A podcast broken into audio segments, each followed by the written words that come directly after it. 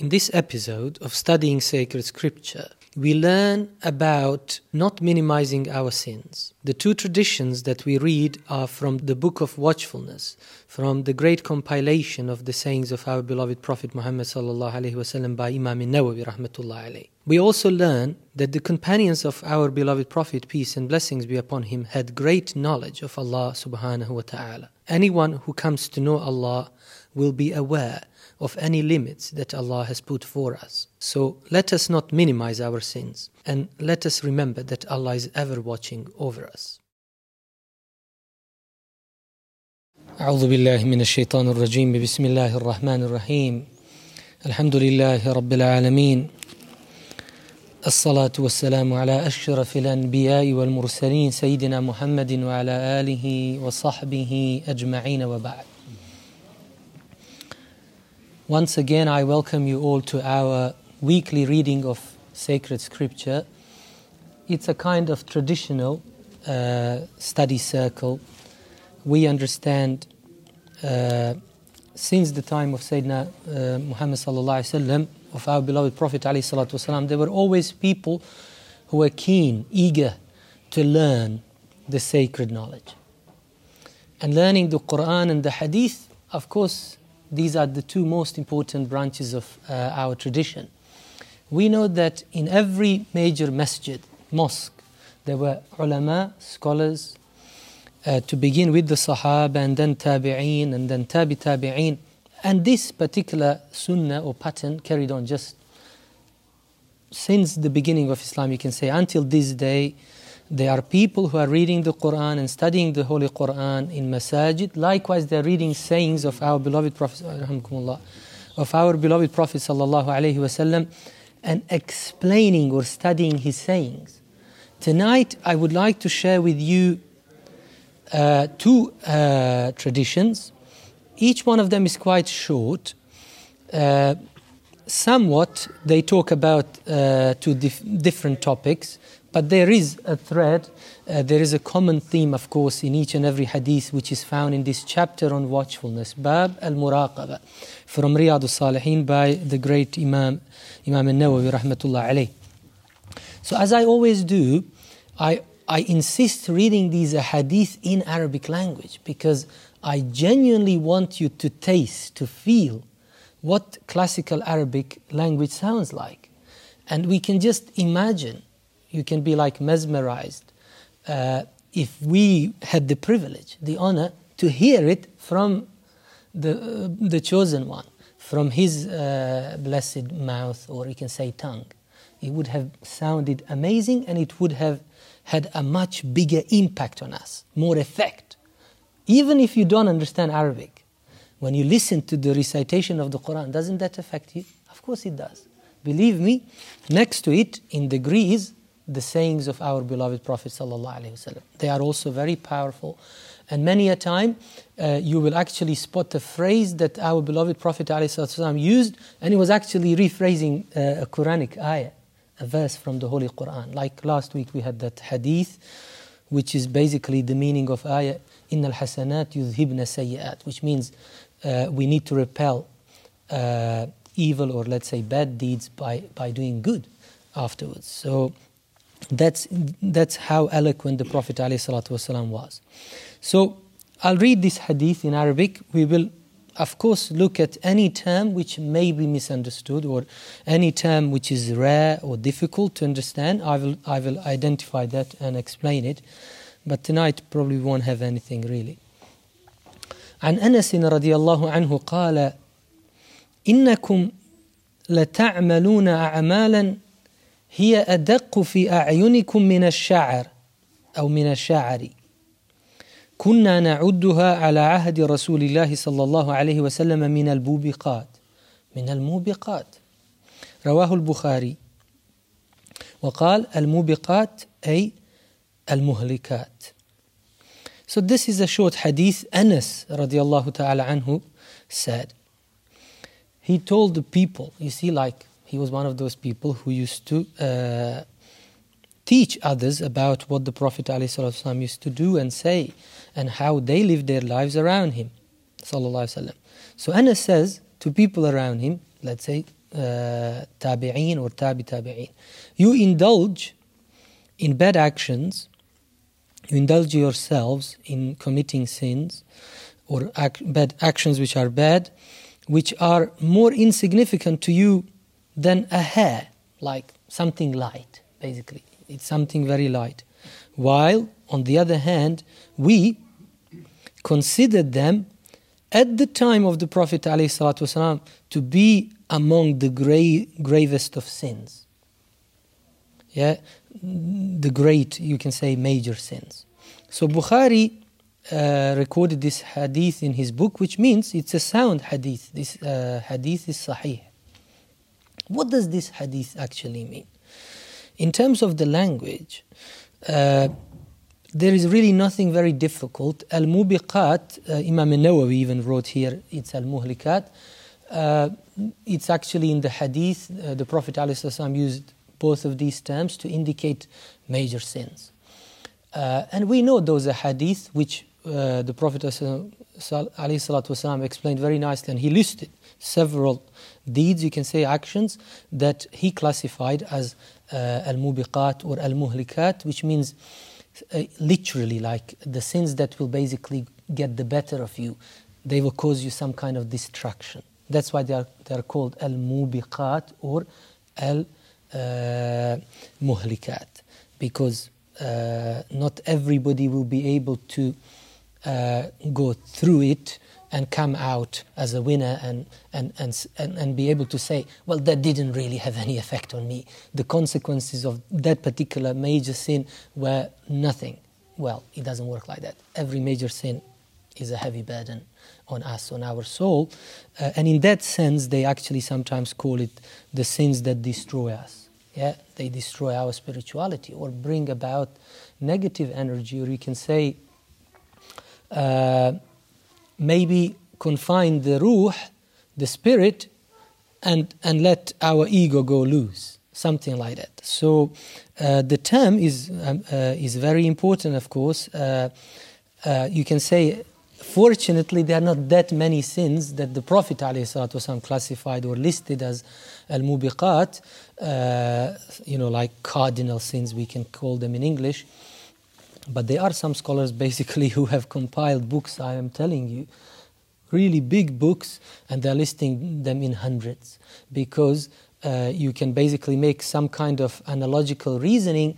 Oh, if uh, being disrespectful to your parents is counted as one of the most cardinal sins, they can actually then make analogy to your uncle, auntie, and many others, and they basically give, they produce a really long list.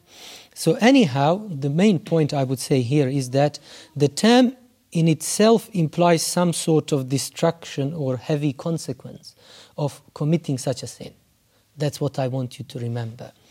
Uh, this is one issue with the language of this hadith. And the second one is not difficult, but maybe you want to know about it. Uh, so, in Arabic language, uh, you can say uh, it, this is the beauty of actually Arabic language in this hadith, but uh, also rich, richness of this language. You can say sha'r and sha'r, yeah, and it means hair. Okay, so you can say uh, ayn uh, sakina, or you can say ayn uh, maftuha. It's allowed both of these, and it actually means the same thing.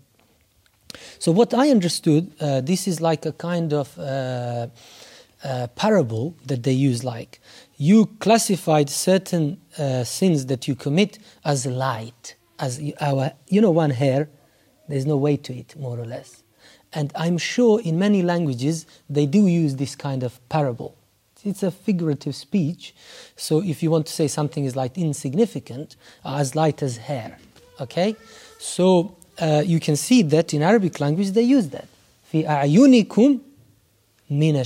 Yeah, so this says adaqu. I mean, even the term Anas radiallahu ta'ala anhu used is very interesting. Like daqiq means very precise, the particular, uh, like flour. Yeah, daqiq. Uh, so it's like minuted, very, very detailed. Um, so he's basically using this uh, figure of speech and saying, you basically see it as uh, insignificant, whereas we used to see that as something huge major. Apart from these two terms, I can't see anything else difficult in the language. Uh, but there is one or two benefits we can actually learn from this hadith. First, I think it's quite obvious for all of us, we should have concluded from this hadith that we Muslims, believers in Allah subhanahu wa ta'ala, male and female, young and old, uh, of any background really, we should never belittle any sin that we commit. In fact, uh, I was just reading uh, today from Surah Al Hajj وَمَنْ يُعَظِّمْ حُرُمَاتِ اللَّهِ فَهُوَ خَيْرٌ لَهُ So anyone basically who uh, puts significance, like magnifies in a way, like he sees it as something important, something really important. Uh, anything which Allah subhanahu wa ta'ala has portrayed as a limit, you should actually take it very seriously. That's what it means you should give significance to it, signify it, rather than glorify it and magnify it. I wouldn't say that. Signify it means treat it as very important. And if it was from things that are prohibited, al muharramat, well, it's very important because our ulama say for our spiritual growth, uh, it is more important that we stay away from prohibited uh, things, sinful acts and deeds, than committing extra, you know, like carrying uh, out more righteous deeds or doing uh, extra nawafil, yeah, optional deeds. So you will need to make so many sunan and nawafil uh, to reach, to attain to some uh, spiritual height, and all of that could be destroyed, literally speaking, by committing one sin. So the point really is that you don't look at the actual act and try to analyze it and then measure it in your own kind of reasoning and say this is big, this is bigger, this is slightly bigger, this is smaller sin, this is a tiny sin, this one is like a little fly, a mosquito, this is like lighter than a hair. Yeah, we, we might like to do something like that, to indulge ourselves in passing a judgment, because every time we conclude something, we judge over something, we feel like, oh, we are so clever, we are so smart, and we appraise ourselves. When it comes to sins, we don't do that kind of mathematics. And we have a professor of mathematics here from the university. So we don't do that. The, because the danger is that you might think something is insignificant, but actually that was one of the worst things that you could indulge yourself in because maybe in that particular sin, when we do it once, is not so uh, so harmful in isolation, but maybe that particular sin is so seductive yeah, like certain drugs, tablets. They are so addictive, you take one, you want more and more and more.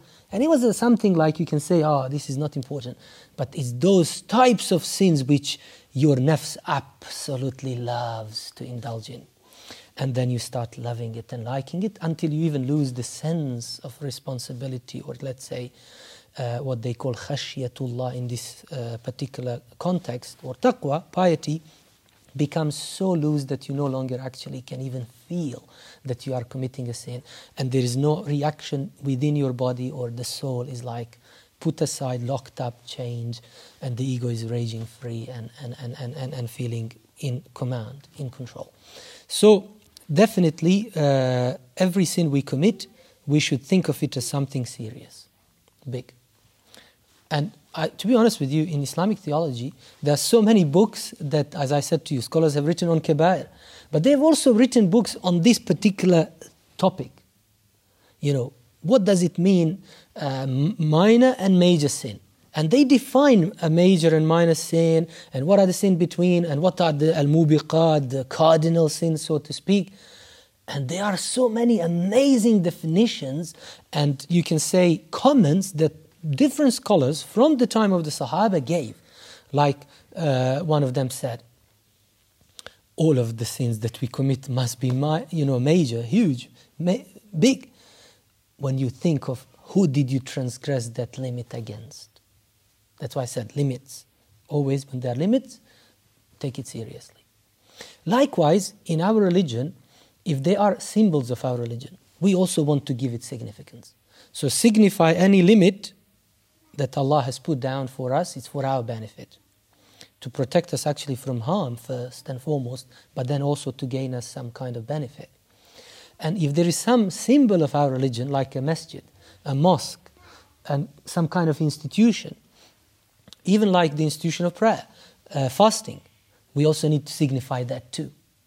وَمَنْ يُعَظِّمْ شَعَائِرَ اللَّهِ فَإِنَّهَا مِنْ تَقْوَى الْقُلُوبِ Both of those practices or those patterns signify that you have piety, inshallah.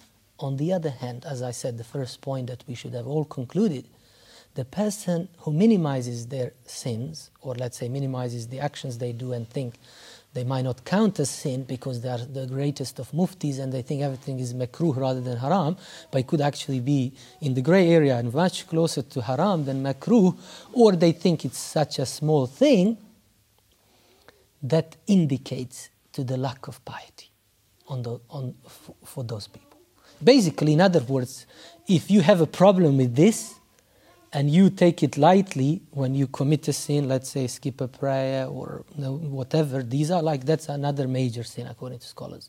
Because anything which is fard, especially obligate, you know, individual obligation, not fulfilling it, they demand, they, they regard that as a, a grave sin.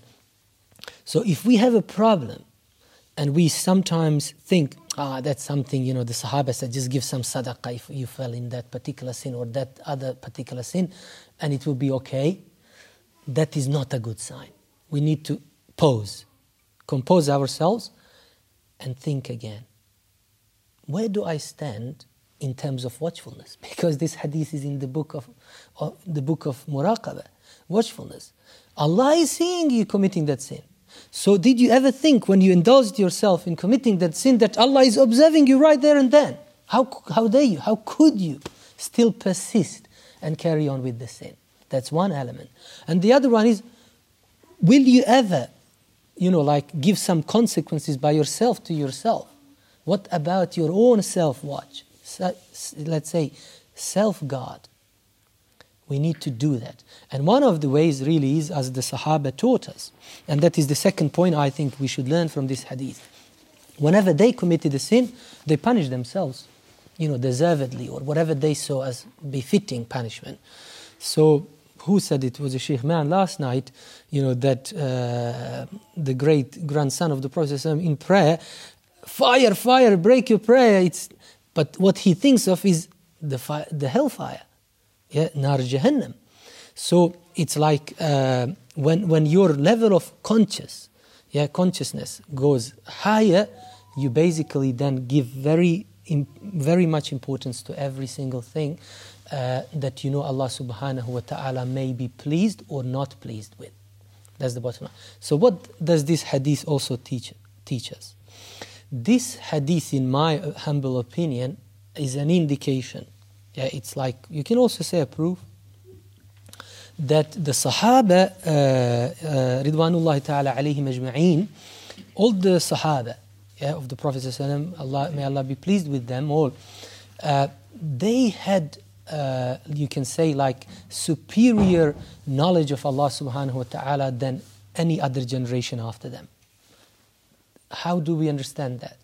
Because uh, what Anas uh, radiallahu ta'ala anhu said here, only a truly pious person will say. So they really and genuinely, he's not pretending, he's not overdoing it, over exaggerating. The Sahaba genuinely were in fear of Allah, genuine fear of Allah, khashya. In fact, they do use term khashya here more than taqwa. But let's say for us, it does fall under the, the notion of piety, becoming God conscious. Uh, so, why? How come they were so good, so careful? How come they were very keen uh, and serious about doing their faraid and wajibat? How come they would not commit a sin? They won't, you know, cross the line, transgress a, a had, a hudud. Yeah? How come? Because their, their taqwa was, the, their iman was strong. Yeah, and their piety was strong. And, and that's where it comes from the knowledge, the gnosis of Allah subhanahu wa ta'ala. So we understand that you can, in a way, say that the Sahaba, you know, they had this unique ma'rifah. Through the Blessed Prophet ﷺ, they managed to understand Allah subhanahu wa ta'ala better than more or less anyone else because the best of mankind was their direct teacher. So they took everything from the Prophet ﷺ and he was there like, in a way, murshid. He guided them to Allah. And anyone who is guided by the Prophet ﷺ, he will attain, we say, a lofty, you know, like status, high degree of ma'rifah, uh, knowledge of Allah subhanahu wa ta'ala, which in other, in, in other words translates into a high spiritual state. So in that sense, Allah subhanahu wa ta'ala testified to that saying, radiyallahu anhum wa radu anhu and to attain the station of rida, which means that they, they, they, their nafs was at that level, uh, they had full contentment and pleasure uh, of Allah subhanahu wa ta'ala, whatever was pleasing Allah, that's what they cared about. In other words, if there was something that wouldn't please Allah subhanahu wa ta'ala, they will make sure they stay away from it. And that's why I think the Prophet alayhi he encouraged them and he used to pray. Uh, you know, he said, Oh Allah, grant me that station, yeah, the state where my nafs reaches to that level. Yeah, tu'min biliqa'ik, but this is like proper iman. I genuinely believe in Allah and in the meeting with Him. Yeah, فَمَنْ كَانَ يَرْجُو لِقَاءَ اللَّهِ The Quran mentions, whoever hopes means who is certain that they are going to meet Allah subhanahu wa ta'ala in the next life. Okay, so he says, Give me that kind of nafs that will never doubt that there is a life after death and there is Allah and I'm going to be meeting Allah. I'll stand before Him and He will judge me. This is important. And then what did He say? تؤمن بلقائك وترضى بعطائك وترضى بقضائك وتقنع بعطائك. So this issue of like being pleased with Allah's decree is very important. That's the nafs which is radiyah pleased. Whatever Allah decreed for you, you will not uh, be uh, displeased about that. In other words, whatever you have, whatever Allah subhanahu wa ta'ala entrusted to you, you will be content with it. Al qana'ah. And it goes hand in hand with, we say, strong faith, iman. So these are two points, just to summarize again. Let us never belittle, okay, minimize any of our wrong actions or wrong doings. If anything, we should deem all of that as serious and, and, and very important, knowing that we are transgressing those limits against the, uh, the Almighty Allah, the majestic Allah subhanahu wa ta'ala. And this is this other set of Allah's qualities and attributes of might and, and, and, and uh, majesty and, and uh, greatness and strength and all those we need to be aware of that just like we like to hear about Allah's forgiveness and mercy and generosity and uh, whatever else which makes us feel you know better and, and, and, and, and pleased and gives us some kind of hope. We need to strike the balance between the two and inshallah ta'ala that will ensure that our iman becomes strong and we increase in piety rather than start losing it. And the second point really was that the Sahaba were the masters of that because they were taught at the blessed hands of, of the best of mankind, uh, uh, at our Prophet sallallahu alaihi wasallam, the best of all mankind. He was their master, their direct teacher. But Alhamdulillah, as you can see, they tried their very best to pass that legacy on, that sacred knowledge. So Anas was not stingy about this. He taught the tabi'een who were around him about it. So it, I'm sure they took it in, uh, it sinked in, and they, they tried to behave in that way. And look, more than 1400 years later, we are reading the same hadith and we are reminded of the same uh, quality and the same principle. As I promised you two hadiths, let me read the second one as well Uh, this maybe will be just one one point to deduce from it, but it's very short. But please uh, bear patiently because I have to read this one tonight. The next one is really long. Uh, so on Saturday we'll read uh, Hadith 65, but it's a story, so it will be easy to understand. So عن أبي هريرة this time, yeah, in Arabic we read عن أبي هريرة رضي الله تعالى عنه عن النبي صلى الله عليه وسلم قال إن الله تعالى يغار وغيرة الله تعالى أن يأتي المرء ما حرم الله عليه متفق عليه والغيرة بفتح الغين وأصلها الأنفة الأنفة أنف Okay, so uh, this hadith is very short as you can hear. Abu Huraira this time reported.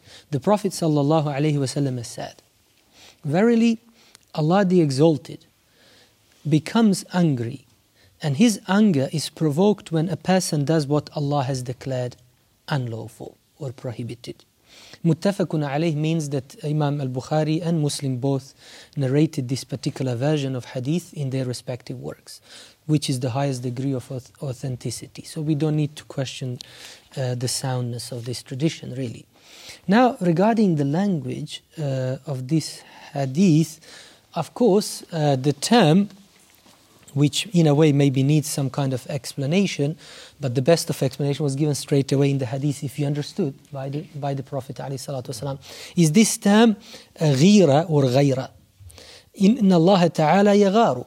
So uh, if you read the commentaries of this hadith, like the books which explain the sayings of the Prophet ﷺ, you will see, of course, uh, uh, our scholars always uh, give so much attention to any term which describes Allah subhanahu wa ta'ala, any of His qualities or attributes. Because where do we learn about Allah? In the Quran, because Allah subhanahu wa ta'ala speaks of Himself, describes Himself, yeah, gives attributes certain things to Himself in the Quran, and that's how we learn. Allah tells us who Allah subhanahu wa ta'ala is, and the more we know about Allah subhanahu wa ta'ala, uh, the better for us. Okay, uh, you know, we, we will then and only then be able to properly worship Allah subhanahu wa ta'ala. Those of us, of course, who have sound intellect, yeah, who, who can reason. So this term, ghira or ghayra, I'm sure you have heard of this term. I like this translation because it wasn't very literal. Uh, any term uh, which talks about a particular action, okay, like creation, creating, speech, speaking, right?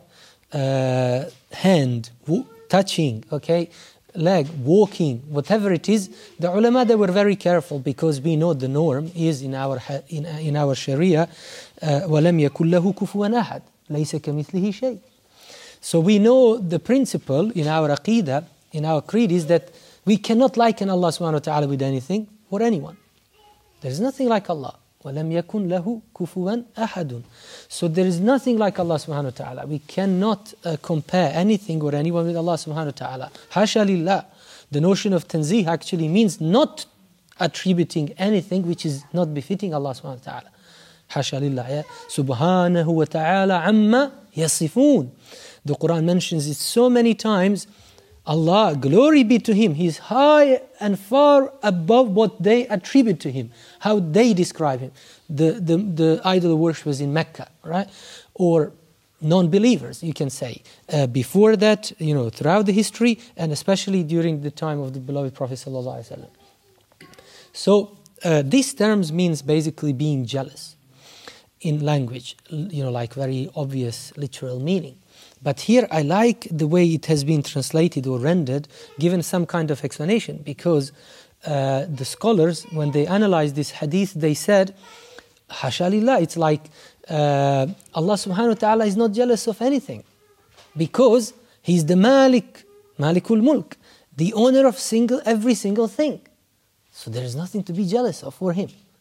It's not befitting Allah subhanahu wa ta'ala to speak of Him, even in terms of anger or hate or like lallahu afrahu ashaddu farahan hubban. All of these things we just narrate it to ourselves and translate it in whatever we can best understand that will that will still inshallah ta'ala speak of Allah subhanahu wa ta'ala uh, in the highest possible terms but it's basically us and our human language which has the limitations. It's not Allah subhanahu wa ta'ala. He's not limited in every in any sense, in any in any in any way whatsoever.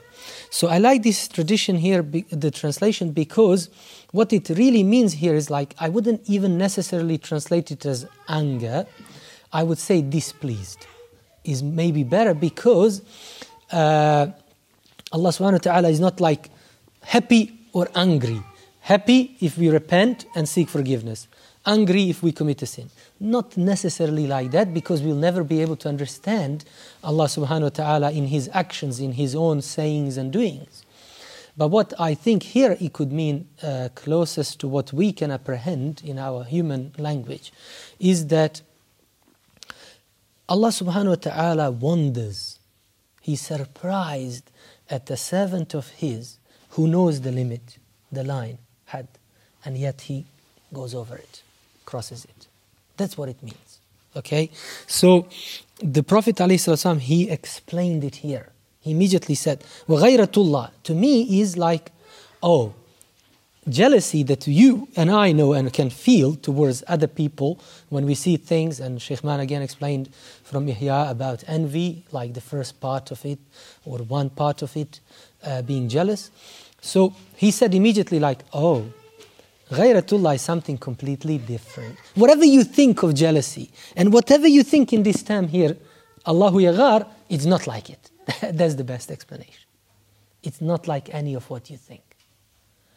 Allah doesn't have that kind of jealousy that you and I can apprehend and, and explain. It's different.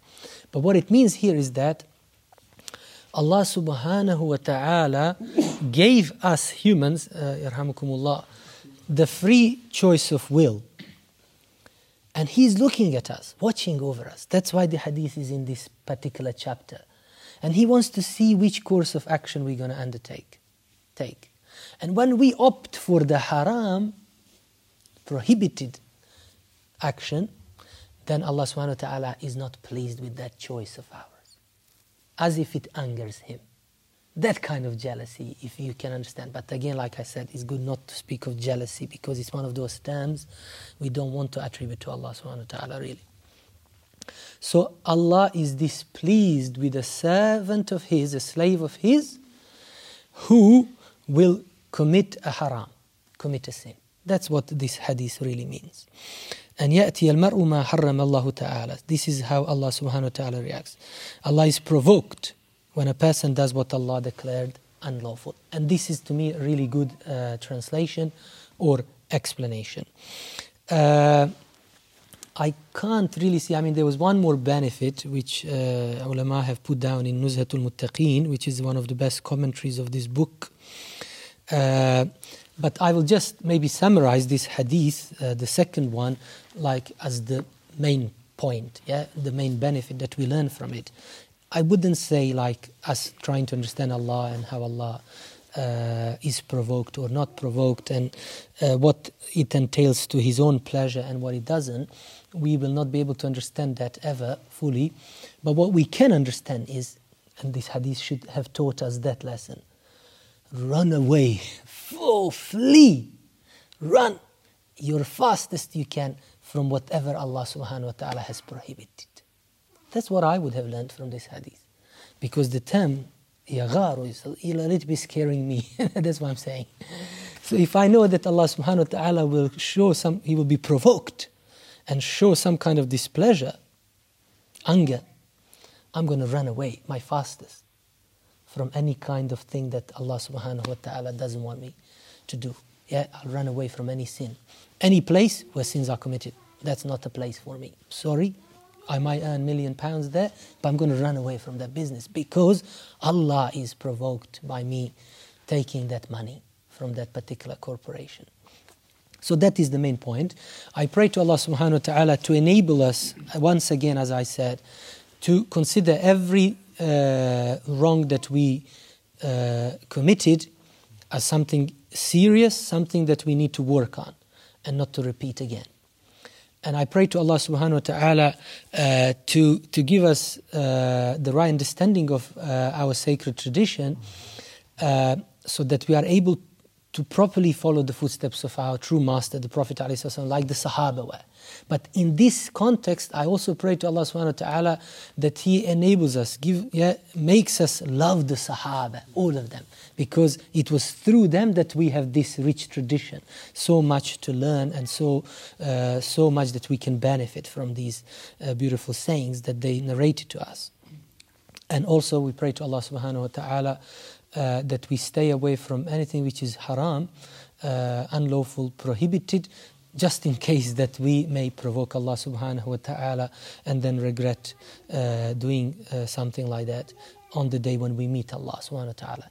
in, in, uh, on the other hand, we would like to do things which are uh, good, righteous deeds, so that when we meet Allah subhanahu wa ta'ala, He's pleased with us and therefore we'll be pleased with our Lord, with Allah سبحانه وتعالى.